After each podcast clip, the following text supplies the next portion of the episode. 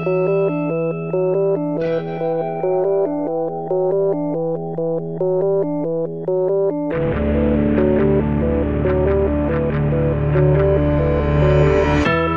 e bentornati su Easy Apple, la puntata è la numero 268 e come ogni settimana siamo qui dietro ai microfoni per parlarvi di Apple e di tutto quello che gli gira intorno. Io sono Luca Zorzi e io Federico Travaini. Fede, eh, settimana boh, neutra, non è successo granché.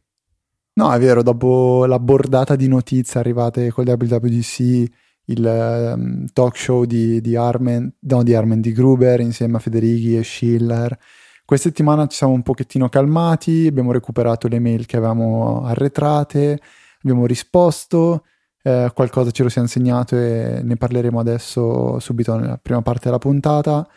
Qualche cambiamento in me e in Luca, ma questo vabbè è un argomento eh, di, cui, di, cui, parleremo più avanti. Luca, partiamo a bomba quindi con i follow up. Sì, trovo sempre buffo che li mettiamo come hashtag FU, che sembra un poco simpatico augurio, ecco, un, un, un po' Ma un'imprecazione, sì. però eh, niente, è Alberto che ci segnala una un'applicazione che eh, ho provato e devo dire eh, veramente molto bella e completa. Un'alternativa alla già citata Sossoldi eh, che permette anche di avere una collaborazione tra utenti da quello che ho visto. Ecco, questa è la parte che non ho ancora testato e serve insomma a dividersi le spese. Ad esempio, andiamo in vacanza con gli amici, vogliamo segnarci ciascuno quanto ha anticipato per poi tenere tutti i conti e poterci eh, restituire dire il dovuto, ma potrebbe essere usata anche in qualunque altra situazione, insomma, in cui bisogna eh, tenere conto dei soldi spesi da ciascuno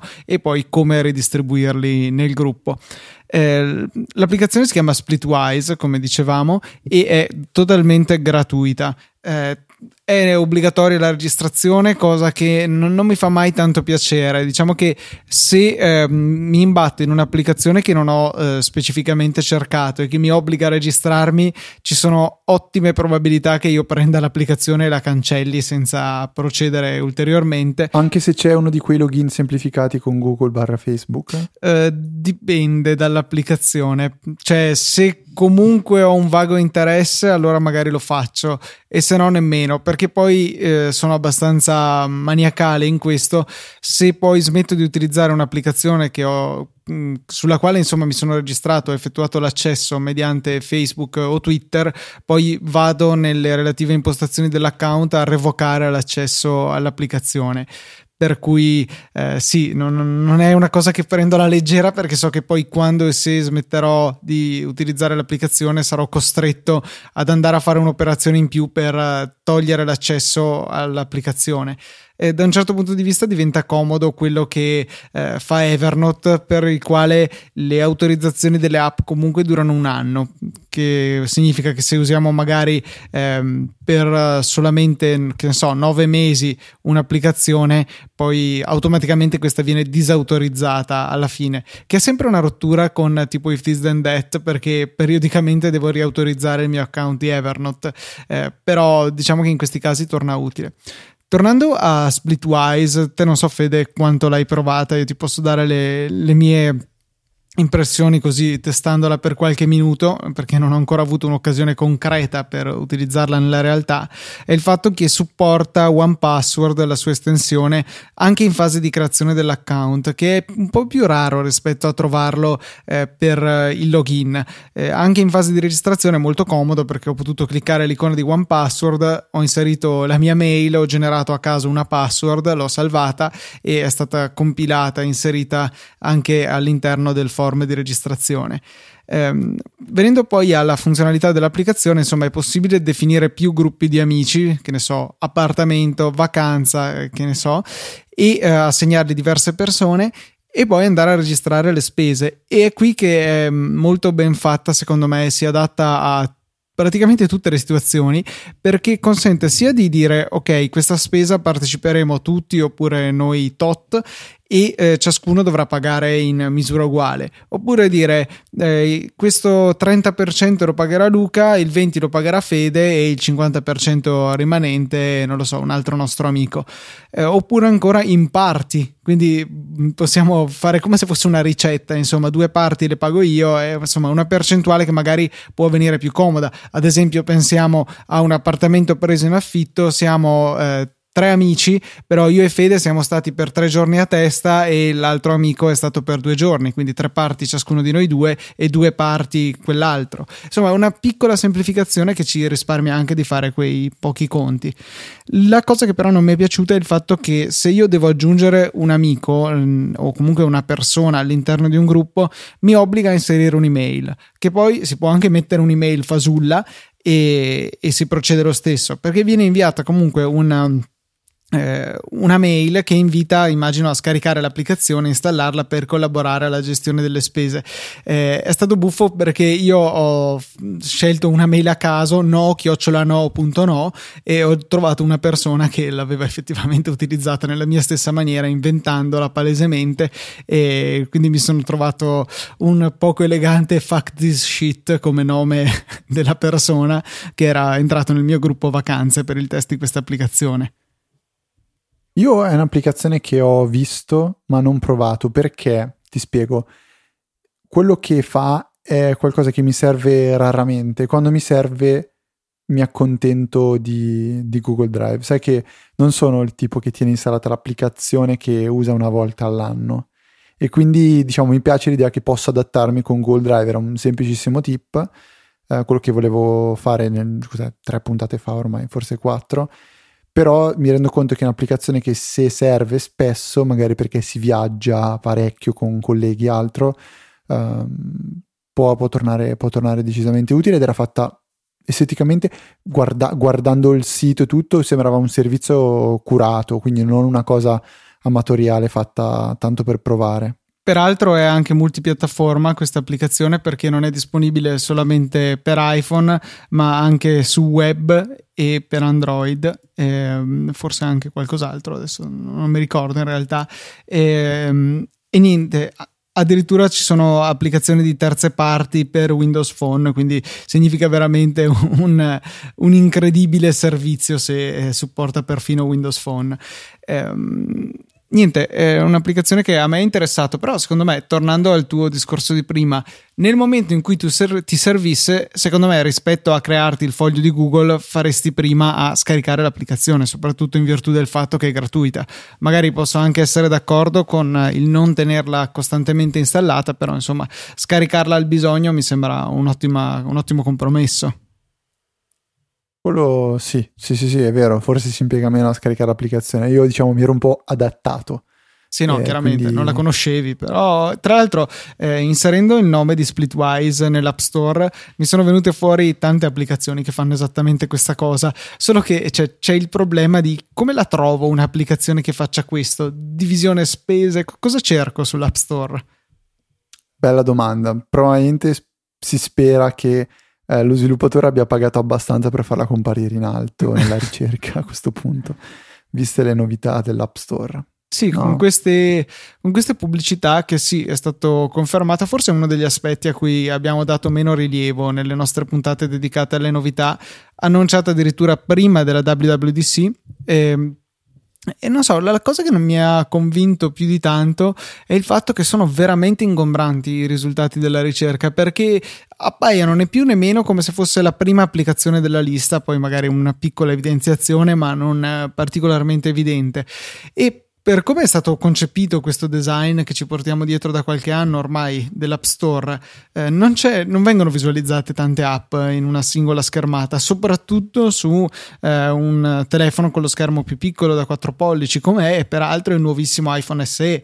Um, e su questi, insomma, si vede la pubblicità per intero e una parte del, dell'applicazione successiva, e, e, una piccola parte. E questo, insomma, porta a essere estremamente prominenti le pubblicità, forse un po' troppo. Io avrei concepito, se fossi stato in Apple, magari la possibilità di ridurre un pochettino la dimensione degli screenshot. Certo è che, però, magari diventavano meno efficaci le pubblicità perché erano meno evidenti. Sì, io sono un po' spaventato come te da tutto questo. E, ehm, però è un argomento di cui non ho voluto parlare perché effettivamente per, poterne, per poterlo giudicare dobbiamo provarlo.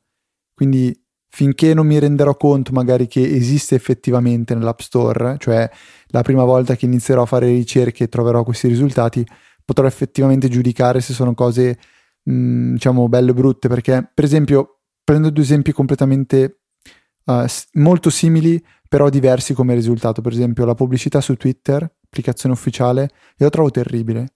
Eh, non trovo mai niente che mi interessa, brutta, invasiva l'applicazione di, di, la pubblicità invece che offre Instagram io la trovo quasi piacevole. Cioè, anche se è sommato, tanta tanta, eh, bisogna dire. È, è tan- è, non è poca, però viene presentata in modo che non è brutto perché spesso anche sono foto belle eh, di prodotti che mi potrebbero anche interessarmi. Ho, ho, ho, scoperto un'applicazione di cui poi non ho mai parlato su Easy Apple, si chiama Squid, la metterò nelle note della puntata, che è una sorta di aggregatore di notizie che per un po' ho usato e mi è piaciuto, dove eh, una volta che avete deciso, avete detto all'applicazione quali sono i vostri principali interessi, vi verranno presentate delle notizie eh, relative a quello che appunto avete indicato voi. Ed era un'applicazione tutto sommato carina eh, che mi piaceva utilizzare nel, nel, tempo libero per dare proprio un'occhiata a quei 30-40 secondi a qualche notizia, magari trovi qualcosa di interessante. E mi è stata presentata da Instagram bene. Ci sono anche gli orologi, quelli MVMT se non sbaglio, sono anche lì presentati con delle pubblicità molto belle. Quindi potrebbe essere che la pubblicità a volte diventi uh, utile, cioè sia qualcosa di effettivamente utile, perché se qualcuno ha un ottimo prodotto e riesce a pubblicizzarlo bene, riesce a raggiungere più utenti e offrire quindi questo servizio che magari è ottimo eh, a più persone possibili.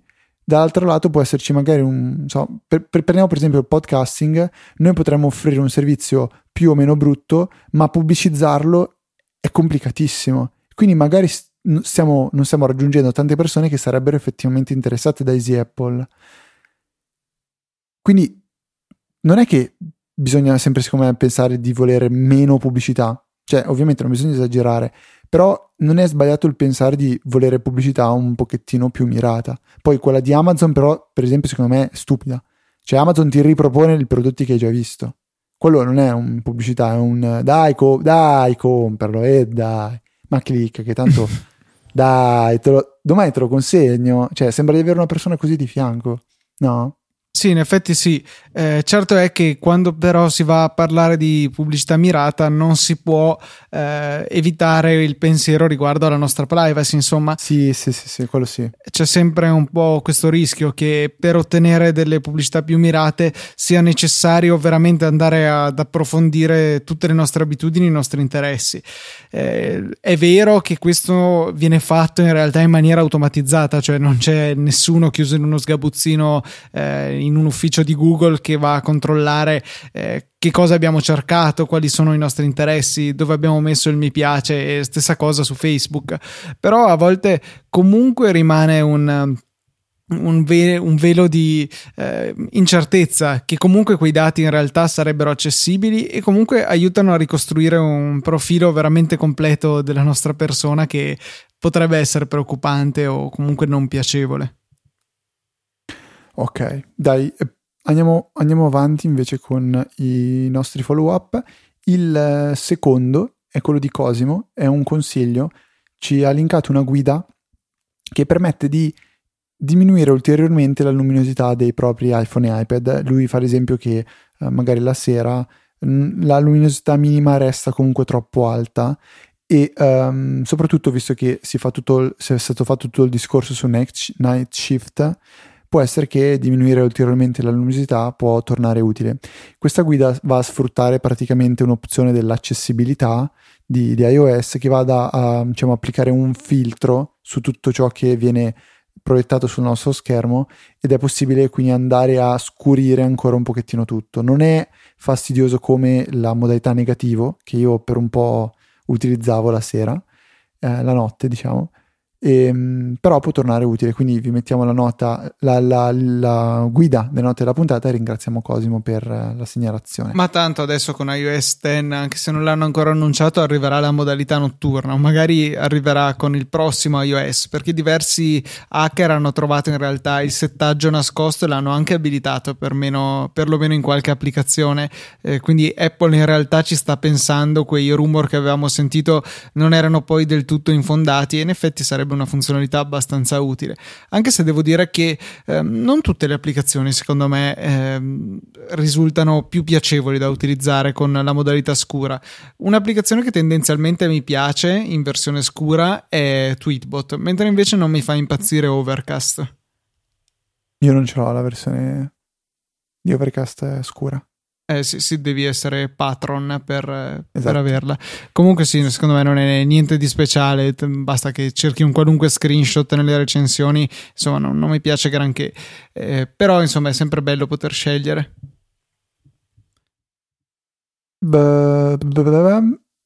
PadView invece è la client, o meglio l'applicazione per iPad che ci ha consigliato il buon eh, Matteo Arone per risolvere un po' tutti i problemi che ah, eh, aveva Luca, o meglio, di cui Luca aveva parlato quando avevamo detto che Instagram aveva killato tutti i client per Instagram eh, per iPad. Luca, hai avuto modo di provarlo? Sì, l'ho provata persona... e ehm, beh, innanzitutto una spiegazione. Come può questa applicazione vivere mentre tutti gli altri client sono morti? Perché secondo me, esatto, è una web view, però è pesantemente personalizzata, cioè secondo me vanno a iniettare un sacco di JavaScript e CSS per ristilizzare la web view e renderla più bella e più simile a un'app nativa e secondo me il risultato è eccezionale, è il quanto di più eh, di quanto di meglio si poteva sperare per un'app non nativa, eh, veramente veloce, si, si utilizza bene, eh, ha delle, dei paradigmi di interazione che eh, sicuramente funzionano. Non ha le finezze che aveva magari retro che utilizzavo in precedenza in termini di animazioni e di fluidità, però comunque è decisamente utilizzabile e consente di utilizzare Instagram anche su, su iPad, cosa che c'era stata invece assolutamente preclusa dal, dalle ultime modifiche ai termini e condizioni di Instagram, per cui eh, 5 stelle e eh, sigillo di approvazione del sottoscritto, eh, oltretutto poi per un'applicazione gratuita e senza nemmeno pubblicità non potrei essere più contento. Dai, una, mm, comunque una soluzione così.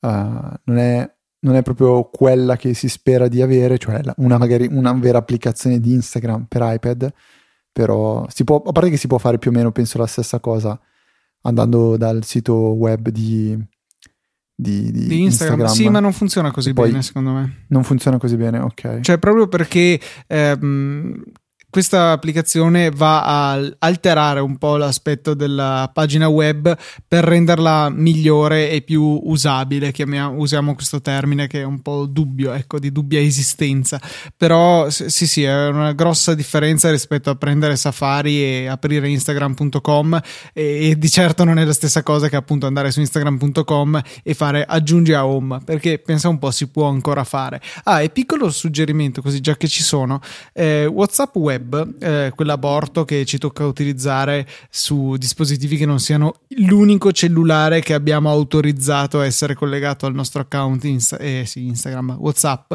Ehm, su, su, iPad dà un errore, dice questo browser non è supportato, però se lo ricaricate in modalità desktop, cosa che si fa semplicemente tenendo premuta il, il tasto di ricarica di fianco alla barra degli indirizzi e poi cliccando appunto richiedi sito desktop, ehm, ricorda eh, il ehm, torno indietro, ci permette di utilizzare WhatsApp web. La cosa brutta però è che se poi ritorniamo sul sito questo viene dimenticato, cioè chiudiamo la tab, la riapriamo, andiamo di nuovo su web.whatsapp.com, non c'è più possibile utilizzarlo perché ci dirà ancora una volta che il nostro browser non è supportato. La cosa molto carina è che se noi invece andiamo ad aggiungere alla nostra Springboard, quindi con il tasto di condivisione, lo share sheet e poi andiamo a trovare il pulsantino aggiungi alla home, in quel caso lì terrà conto della nostra preferenza di richiedere il sito desktop, per cui ogni volta che lanceremo WhatsApp web a partire dal link sulla nostra Springboard, in automatico verremo, eh, ci verrà mostrato il sito desktop e quindi in buona sostanza ci verrà data la possibilità di utilizzare il, eh, il client web. Questo manca delle notifiche per forza di cose, però insomma eh, rimane comunque una buona soluzione di emergenza fino al momento in cui quelli di WhatsApp si ricorderanno che forse siamo nel ventunesimo secolo. Tanto si è appena aggiornata questa maledetta applicazione, tra le varie cose. Eh, tra, immagino che il changelog sia eh, rilasciamo regolarmente gli aggiornamenti e ricorda di tenere attivi gli aggiornamenti automatici sul tuo dispositivo, no? No, pensavo tipo guarda da un'altra parte. No, io comunque non, Mille vedo, non ci non vedo aggiornamenti di WhatsApp. No, eh, sì, scusa, in effetti la- l'applicazione per Mac. Vado a parlare. Ah, boh, io quella non ce l'ho perché è assolutamente inutile. Preferisco Sì. rimanere fedele alla mia Better Chat for WhatsApp. Che È una versione beta, tra l'altro, perché ho, ho attivato la ricezione degli aggiornamenti beta, chissà. Di certo hanno migliorato una cosa, adesso quando la chiudi con la X resta aperta. cosa che tutti gli altri client di terze parti e con client intendo WebView già facevano. Sì, beh, però è già, già qualcosa, sono fin troppo sconvolto da, da questo. Um, l'ultimo follow up in realtà è nostro, Luca. La scorsa volta io effettivamente ho azzardato che, eh, a dire che con l'avvento delle subscription su iOS si potrebbe pens- pensare di avere una spesa mensile tra i 20 e i 30 euro. Ci siamo promessi di fare un paio di conti insieme ed effettivamente andando a guardare diciamo le macro cose io sono arrivato ad una spesa di circa 13 euro. Quindi effettivamente appena sotto i 20-30 10 invece. tu sei sotto i 10, però quindi 20-30 forse è una cosa un po' azzardata, forse ci stiamo dimenticando qualcosa di, eh, di fondamentale o forse stiamo, stando, siamo troppo bassi con i numeri, però questo non, non- non credo. Quindi forse tutto sommato saranno spese, penso, accettabili, poi ovviamente magari per, per- per- per alcune, alcune persone sarà più po- cioè diciamo potrà essere un periodo magari di fare un po' un ridimensionamento e ci si può rendere conto se certe applicazioni vale la pena avere o no. Magari applicazioni acquistate tempo, tempo addietro eh, che passeranno a modello di, di, di subscription eh, potranno essere abbandonate o magari riconsiderate chi lo sa per esempio io To Do no To eh, Things Things ce l'ho da 4 anni penso a questo punto e non l'ho mai più pagata perché è sempre quella eh, ce l'ho e ogni tanto magari la installo la provo. Se dovesse passare a subscription, ovviamente eh, a meno di grossi cambiamenti, quindi di, di- di funzionalità più interessanti di quelle che offre To Do, la, la abbandonerei quasi, quasi definitivamente. E, mm, quindi niente, questo era diciamo un po' l'ultimo follow up che, che avevamo da, da fare. Io, Fede, approfondirei un attimino il follow up, eh, magari andando a rivedere punto per punto le applicazioni che abbiamo messo, già solo perché eh, le applicazioni che abbiamo messo sono tra le applicazioni a pagamento che comunque noi riteniamo più meritevoli. E visto che spesso ci arrivano domande con, che ne so, le migliori applicazioni che ci sono per iOS, se continui a incasinarmi il foglio di Google io vengo e ti uccido con le mie mani, cheat. Ehm, e niente, eh, credo che possa valere la pena appunto di parlare un attimino di queste applicazioni e di quale è il valore che noi le assegniamo. Unica parentesi prima di cominciare questo era che secondo me è, um, è una cosa da tenere presente che con questo avvento delle sottoscrizioni, degli abbonamenti alle applicazioni, potrebbe risultare anche ehm, interessante o fattibile un, un acquisto che prima non facevamo. Che ne so, ci serve l'applicazione molto costosa X per fare una cosa o per una settimana. Così possiamo pensare di prendere un, un ticket mensile, una- un breve abbonamento e poi non rinnovarlo per poter avere a una cifra contenuta, insomma, quello che invece ci sarebbe costato magari molto di più perché dobbiamo andare a comprare l'applicazione intera. E se questo magari su iOS non accade così di frequente su Mac è abbastanza cioè succede spesso che ne so magari un OmniGraffle che ci serve eh, per due mesi perché non ci basta la trial potremmo decidere di non spendere 100 euro ma magari di pagarne 7 o 10 per l'abbonamento mensile. Comunque è un risparmio veramente consistente Sì, magari anche già lo stesso Photoshop che fa, fa Già è Adobe così, adesso è passata la, esatto, la Creative Cloud, può essere che per un mese ti serva perché devi fare la tesi, devi fare qualche lavoro particolare, puoi pensare di pagare soltanto una mensilità e utilizzare quella. Però non sono sicuro che si possa pagare soltanto un mese di Photoshop, sai? Eh, non è Mi sa che c'è un minimo di un anno. Mi sa che me l'aveva detto Maurizio. Che cani, se Quando fosse così sono veramente dei cani. Mi sembra di sì, eh. Guarda, però, mentre tu magari elenchi le applicazioni vado a vedere sul sito di Adobe. Ok, allora le applicazioni che abbiamo considerato le avevamo anticipate la settimana scorsa in realtà e sono ad esempio Reader, un ottimo lettore di feed RSS che eh, Fede ha valutato in 6 euro all'anno, io 5 perché mi sembrava ragionevole che costando 10 euro all'acquisto la metà potesse essere ragionevole come, come prezzo per un abbonamento annuale, che comunque, eh, ripeto, è molto meglio di eh, pagare 10 euro e eh, dal punto di vista dello sviluppatore dico pagare 10 euro e poi magari utilizzare 3-4 anni l'applicazione con un singolo pagamento. Eh, abbiamo poi due applicazioni che ho inserito solamente io e sono iTeleport che è un'applicazione per il controllo remoto, eh, per entrare in desktop remoto diciamo nel nostro computer sia Mac che Windows che Linux, funziona molto bene e costa mi pare 20 euro, io ho scritto 10 euro all'anno, sarei disposto a pagarlo. 10 euro pure per Prompt, che è un client SSH che eh, secondo me è uno dei migliori che ci sono su iOS.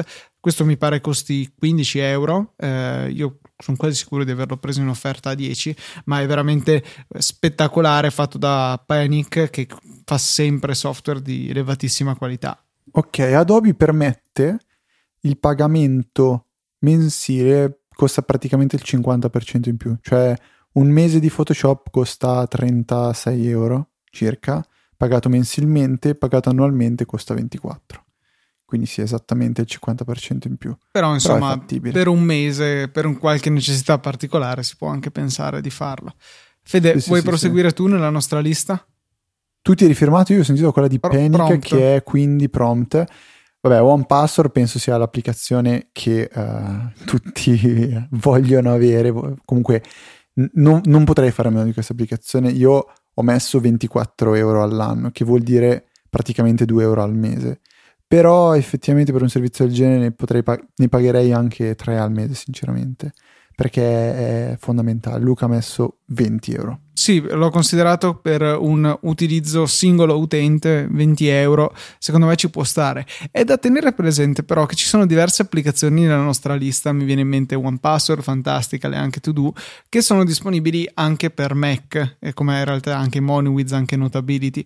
E, e per cui è da vedere come potrebbero eventualmente comportarsi, cioè se dare la possibilità di fare un acquisto singola piattaforma oppure eh, se eh, bisogna comprare per forza il pacchetto completo che comprende tutti i diversi tipi di dispositivo è, è tutto da vedere, stiamo abbastanza speculando, però Sicuramente OnePassword è una di quelle applicazioni su cui non si può risparmiare, cioè avere un password manager al giorno d'oggi è fondamentale. Eh, io ho usato per eh, qualche anno LastPass e è da quando c'è iOS 8 credo che sono passato a OnePassword perché appunto con iOS 8 è stata introdotta, la, l'estensione che rende tutto molto più comodo e assolutamente non c'è paragone. È il miglior password manager che c'è in giro.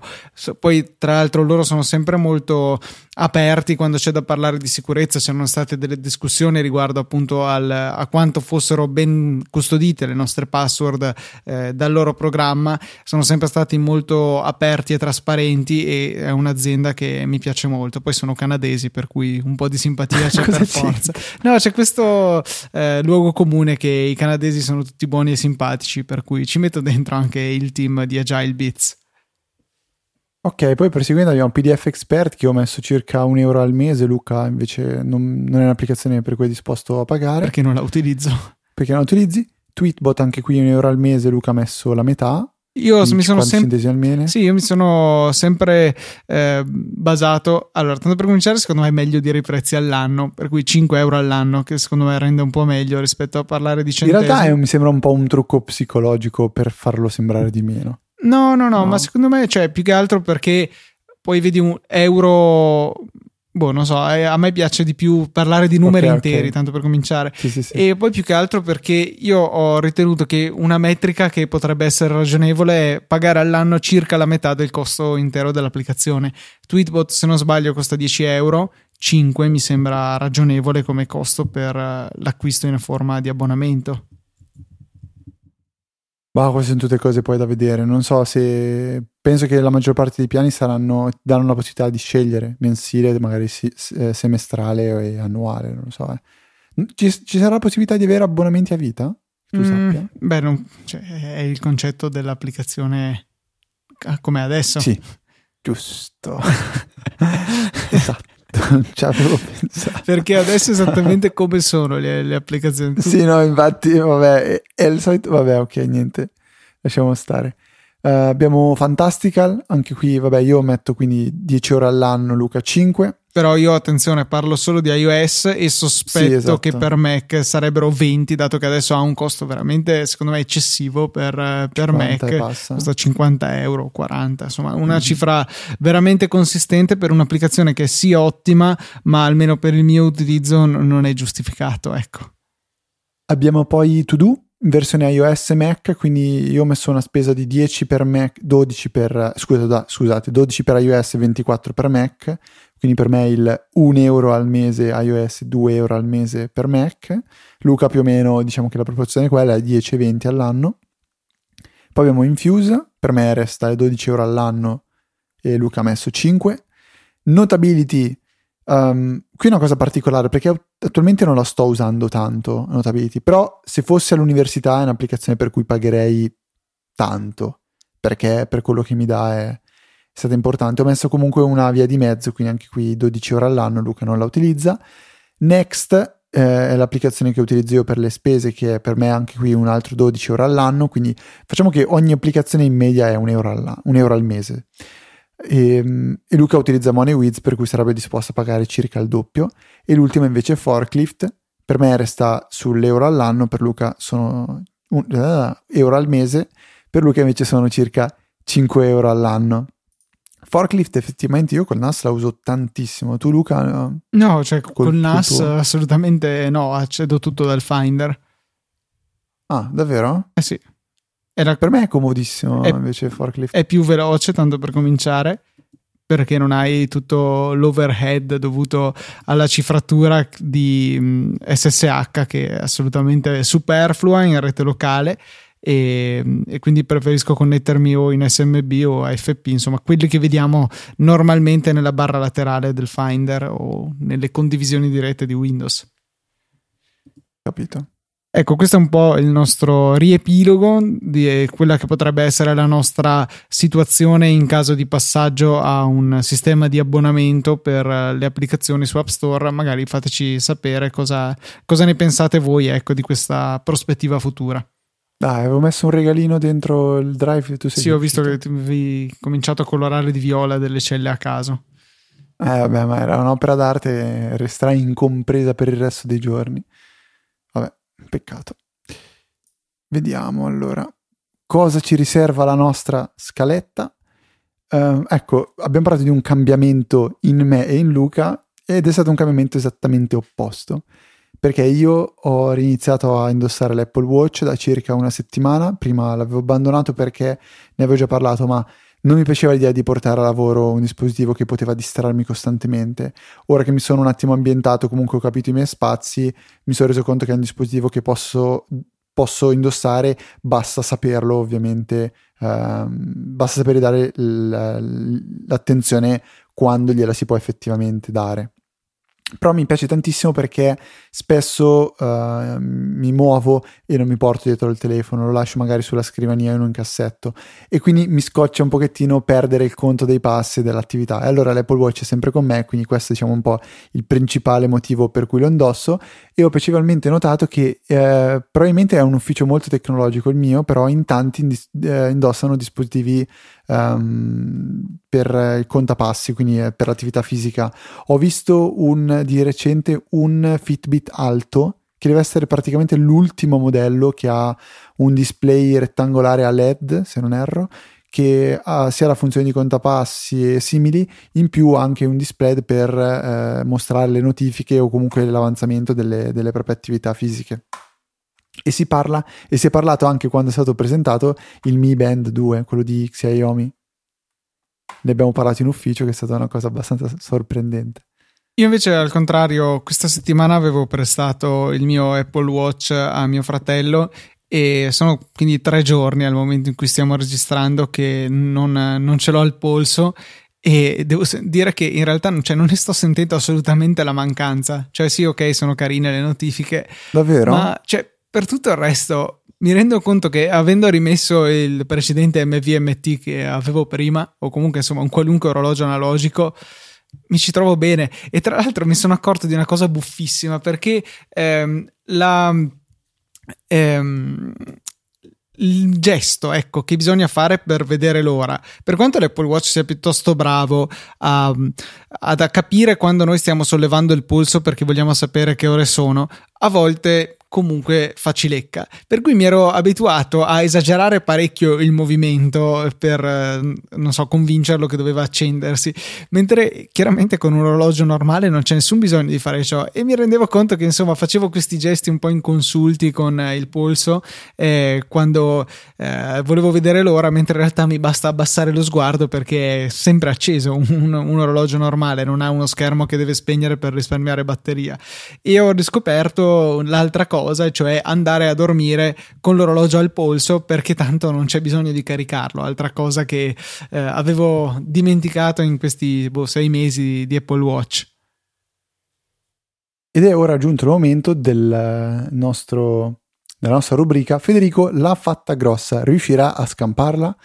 Praticamente annuncio adesso in diretta a Luca che sto registrando la mia traccia audio ed è tutto corretto, ma che eh, da mm, boh, una ventina di puntate io registro anche una traccia che eh, cattura l'audio di Skype e la mia voce in modo che se dovesse capitare un bellissimo kernel panic di, del Mac, nel Mac di Luca io abbia una traccia eh, perlomeno con entrambe le voci. Volevo ricordare al mio amico Luca che io all'inizio della registrazione mi sono dimenticato di dire all'applicazione di andare a catturare la traccia di Skype, quindi ho fatto un backup della mia traccia e basta. Benissimo. Solo da qualche minuto, quindi incrociamo le dita e speriamo che non si distrugga tutto l'universo. E uh, continuiamo parlando delle novità che sono state introdotte nell'applicazione di Dropbox in questa settimana. Sono stati fatti dei cambiamenti un po'... Mm, forse che sono stati fatti passare come delle cose tutto sommato intelligenti, però sono delle limitazioni, e una funzionalità molto bella nell'applicazione di Dropbox, quella ufficiale per iOS, che ora permette la scansione dei documenti direttamente dall'app. Quindi la, la, scansione dei documenti è una delle funzioni introdotte, poi è stata, è stata anche implementata quella di, di, creazione di documenti di Microsoft direttamente, sempre col solito pulsantino più che ora troverete nella, nella schermata principale dell'applicazione di Dropbox. Hai già provato Luca a scannerizzare qualcosa? No, devo no? dire di no. Eh, tra l'altro mi ha colpito che il più così tondeggiante che esce dalla tab bar eh, nella parte inferiore dello schermo mi ricorda un po' uno dei vecchi design di Instagram. È vero, è vero, è verissimo. Però dà proprio l'idea che, cioè, a me è subito attirato l'attenzione, anche se non avessi letto il changelog o non avessi letto delle nuove funzionalità, l'avrei istantaneamente um, capito che era qualcosa di nuovo. Tra l'altro sto vedendo sul sito di Dropbox quanto è falso il video che mostra come funziona lo scan, cioè è proprio di una falsità abissale. E vabbè, però no, eh, diciamo che è bello avere una, un'applicazione che è sempre a portata di mano per eh, scannerizzare questi documenti, che poi tanto alla fine, per quanto riguarda il mio workflow, diciamo, eh, anche se li scannerizzo con Scanbot o Scanner Pro di Riddle, alla fine li vado a mettere sempre in Dropbox. Quindi partire direttamente da Dropbox semplifica diciamo, il passaggio. L'importante, eh, spero, funzioni sempre bene come eh, le applicazioni dedicate solo a questa funzionalità. E, ehm, a proposito di cambiamenti che sono stati fatti, ce n'è uno molto importante che aprite bene le orecchie, dovete sapere assolutamente. Da adesso, o comunque da quando sono stati fatti questi cambiamenti, è stato modificato il funzionamento del camera upload dell'applicazione, ovvero funziona il camera upload solo e soltanto se o connettete l'account di Dropbox a un computer, quindi prendete un computer, scaricate l'applicazione Dropbox e fate login con l'account che utilizzate sul vostro iPhone o iPad per effettuare il camera upload, oppure dovete avere l'account Pro. Questo perché? Sintetizzato, la, la, la scusa è questa. Siccome a tan- tante persone tendono a scaricare Dropbox solo per fare il backup delle foto, magari, io stesso l'ho fatto a mia zia, le ho scaricato Dropbox, ho detto questa applicazione la tieni, ti salva le foto in modo che non le perdi, punto. Però l'account in questo caso tende a riempirsi molto rapidamente, quindi il fatto di vincolare le persone ad avere l'applicazione di Dropbox installata su un computer dà la possibilità di poi andare a pulire l'account di Dropbox andando a spostare le foto dalla camera uploads a qualche altra parte. Però va un po' a vanificarsi il discorso di avere le, le foto nel cloud e quindi illudersi di avere una sorta di backup. Oppure l'alternativa è quella di pagare l'account pro, che è quello che penso loro vogliano più di tutto, in modo da avere talmente tanto spazio, si parla di un terabyte, da non doversi più, eh, da non dover più rischiare il fatto che venga riempito da, diciamo, da tutte queste foto. Questo però è importante da sapere perché io, io mh, l'ho fatto a mia zia, adesso la prima volta che la vedrò mi dovrò ricordare di sistemare questa questione perché altrimenti non potrà più effettuare il backup di, delle foto su Dropbox. Alternativa semplice e stupida, Google Photos. Sì, esatto. Alternativa ulteriore l'applicazione foto di Apple e la libreria di iCloud che però ehm, anche qui vabbè si parla di 99 centesimi al, al, mese per avere 50 giga quindi una spesa minore però sono ben consapevole che molte persone non sono disposte neanche a pagare 99 centesimi al mese per eh, avere il backup di tutte le, le, le proprie foto. Quindi parlavo prima, cioè ho nominato Instagram e il suo vecchio design e volevo segnalarvi a questo proposito un sito che ho riscoperto tramite un tweet di Diego Petrucci che è greatappstimeline.xyz bello l'utilizzo di uno di questi nuovi TLD questi eh, domini strambi che appunto contiene anche il la storia, la timeline dell'evoluzione dell'interfaccia grafica di Instagram. Dalla versione originale nel 2010 e posso dire che io c'ero addirittura e fino appunto all'ultimissimo restyling che l'ha resa in bianco e nero insomma e con quell'icona che continua a non andarmi giù. È molto interessante non sono moltissime le applicazioni che sono esplorabili su questo sito. Ci sono Instagram, Uber, Whatsapp, LinkedIn, PayPal, SoundCloud, Foursquare e Pinterest queste sono le applicazioni che al momento possiamo andare a esplorare però insomma è interessante per vedere un po' come sono cambiati i canoni estetici nel corso di questi anni allora, last but not least, mm, del... no, in realtà non lastissimo perché poi ho un'ultima Sì, no, cosa. per me, per me, esatto. Poi io me ne esco dal palcoscenico per lasciare la, l'ultima parola a te. È un, um, un'applicazione che uh, sto provando in questi giorni in ufficio, si chiama Duet Display. E praticamente io vorrei tanto un secondo monitor in ufficio perché sono abituato a lavorare con due monitor e perché avere due monitor è meglio. Punto. No, a parte gli scherzi, risulta molto più comodo. Spesso quando si lavora su più software in parallelo, eh, per molte cose purtroppo Windows è veramente macchinoso da utilizzare, quindi avere due monitor un pochettino aiuta. Non ho la possibilità di avere un secondo monitor in ufficio, mi sono adattato, quindi cavo Lightning attaccato al, al case del, del, computer e all'iPad, l'iPad da 10 pollici, due display installata sul computer di lavoro e eh, sul, sul mio iPad e utilizzo un secondo schermo in tutta comodità con la possibilità di utilizzare il touch come se, come se avessi diciamo proprio eh, una sorta di surface in mano, quindi posso utilizzare il touch per interagire con le finestre che ci sono sullo schermo esterno che è l'iPad. L'unica, eh, l'unico piccolo difetto che ho trovato in Dual Display, che ha funzionato benissimo, proprio classico funzionamento di applicazione Apple, quindi la installi e funziona, basta, non devi fare veramente nient'altro. L'unica ehm, cosa che sto ancora capendo come gestire è che quando faccio delle modifiche sullo schermo esterno, quindi mh, mm, pensiamo di avere un foglio di Excel sullo schermo esterno iPad, se fate delle modifiche che vanno a, mod- a variare proprio di pochissimo la grafica rappresentata sullo schermo esterno, a volte è come se non venga fatto il refresh, il, il refresh del, dei pixel. Quindi magari state semplicemente spostando la, la, una casella, la, il cursore su una casella di Excel, quindi quello che cambia è il bordino della casella di Excel. A volte non, non viene fatto refresh e quindi non vedete a schermo ciò che avete fatto. Questo succede soltanto per praticamente un refresh, quindi cambiate casella con so, la freccia destra e non, non, vedete niente, cambiate ancora casella e lo schermo viene refreshato. Sembra una cosa più pensata per un, una sorta di risparmio energetico, però effettivamente la trovo abbastanza fastidiosa.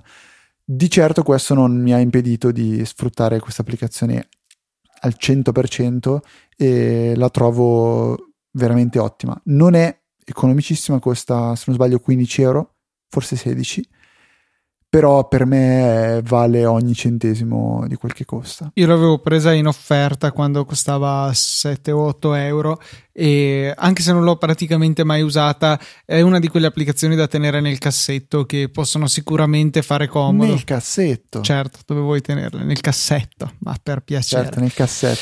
Eh, Fede, invece nel cassetto secondo me si possono mettere i loro nuovi piani, quelli di Evernote che hanno deciso... Nel, nel cassetto? Sì, esattamente, quello ma posteriore. detto un po' alla Veneta? No, no. Detto alla Veneta lo metti nel cassetto? No, no, proprio no. Eh, l'accento universale ancora una volta ti ha fallito. Allora, la scor- paio di puntate fa, non mi ricordo quando è stato che ho fatto quel monologo di outro, è stato molto apprezzato. Ho ricevuto diversi complimenti per il mio accento. Tante persone hanno detto: Ma va, non dirmi che eri tu. Io ero convinto fosse Luca, non mi ero accorto che era. Sicuramente credo che sia stato proprio così. Certo. Cosa pensi? Non ti dico cosa penso, potresti offenderti. Okay. Okay. Invece, Fede, no, tornando alle cose, alle cose, serie, quei simpaticoni di Evernote hanno, beh, insomma, simpaticoni, adesso qua si scherza, insomma, hanno deciso di monetizzare in maniera più aggressiva il loro servizio e eh, diciamo la più grossa limitazione non è il fatto che hanno aumentato del 40% eh, il costo degli, appla- degli, account premium, perché molti di noi, io compreso, stavano comodamente nel piano gratuito che è limitato principalmente dal fatto che abbiamo solamente 60 mega di spazio ogni mese, quindi ogni mese abbiamo la possibilità di caricare 60 mega e non sono cumulabili, nel senso non è che la mia quota di spazio incrementa di 60 mega al mese, ma semplicemente che in un dato mese posso caricare fino a 60 mega mega. A questo è stata aggiunta un'ulteriore limitazione, cioè la possibilità di sincronizzare i nostri dati solamente su due dispositivi. Questo per me è un, un, un limite insuperabile perché me ne servono tre e per cui eh, devo pensare a una strategia per abbandonare Evernote e spostare tutti i miei dati altrove, magari nelle note di Apple, che tutto sommato possono essere un valido sostituto, e appunto non per me non è giustificato andare a spendere 35 dollari o euro, non so se la conversione sia 1 a 1, eh, per prendere il piano Plus, che peraltro in precedenza costava 25, quindi insomma un 50% praticamente di aumento, 40%, come pure il piano Premium, che è quello ancora superiore, che è passato da 50 a 70 all'anno. E insomma, eh, sono sicuramente cifre che possono essere ben spese se si sfrutta a fondo il servizio, mentre nel mio caso assolutamente non non li vale e insomma sono mi spiace ecco che mi cambino le condizioni sotto il naso avrei visto più corretto un, eh, un adeguamento solamente per i nuovi utenti mentre invece questo non è quanto hanno deciso eh, dietro il testone verde di Evernote e appunto hanno deciso di imporre a tutti questo nuovo cambio L'ho letto proprio mentre uscivo dal lavoro. Non, non lo so, io ho abbastanza abbandonato Evernote, però capisco che in effetti è un po' una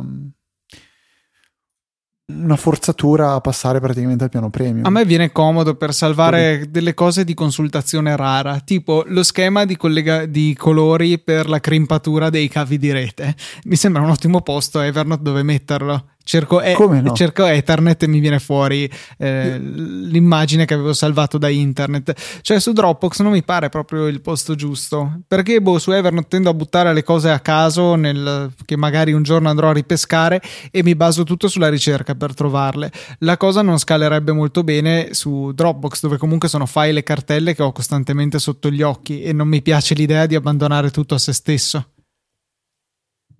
Eh, senti, crimpatore, concludiamo questa puntata che stiamo degenerando, sta roba qua. Sì. Ma cosa vuoi crimpare? No, in realtà dà, dà molta soddisfazione crimpare i cavi perché li fai esattamente della lunghezza che serve a te. Sono le piccole Fuori gioie, onda, vabbè, niente. le piccole gioie dei malati di Ethernet. Ok, va bene. Niente, è arrivato il, il momento conclusivo della puntata, e cioè di ringraziare tutti coloro che hanno supportato Easy Apple in, eh, in questa settimana. E io leggerò il secondo nome, te Fede verrà il compito di leggere il primo perché non voglio fare figuracce. Ringraziamo Andrea Andreucci che ci ha fatto una donazione singola, mentre invece c'è un nuovo donatore ricorrente, Fede. Uh, allora, chiedo scusa in anticipo, per il nome non è semplicissimo né da scrivere né da leggere e la donatrice è Ekaterina, Ekaterina, penso sia Ekaterina Zakariukina.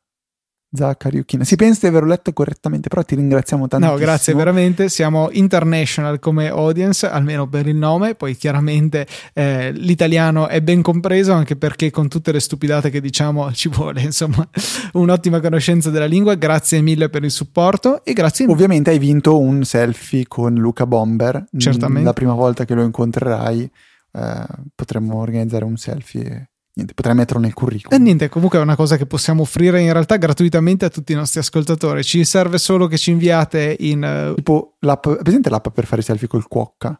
no, Ecco, uguale, no- non ce l'hai in mente? assolutamente no. Non sai cos'è il cuocca? No.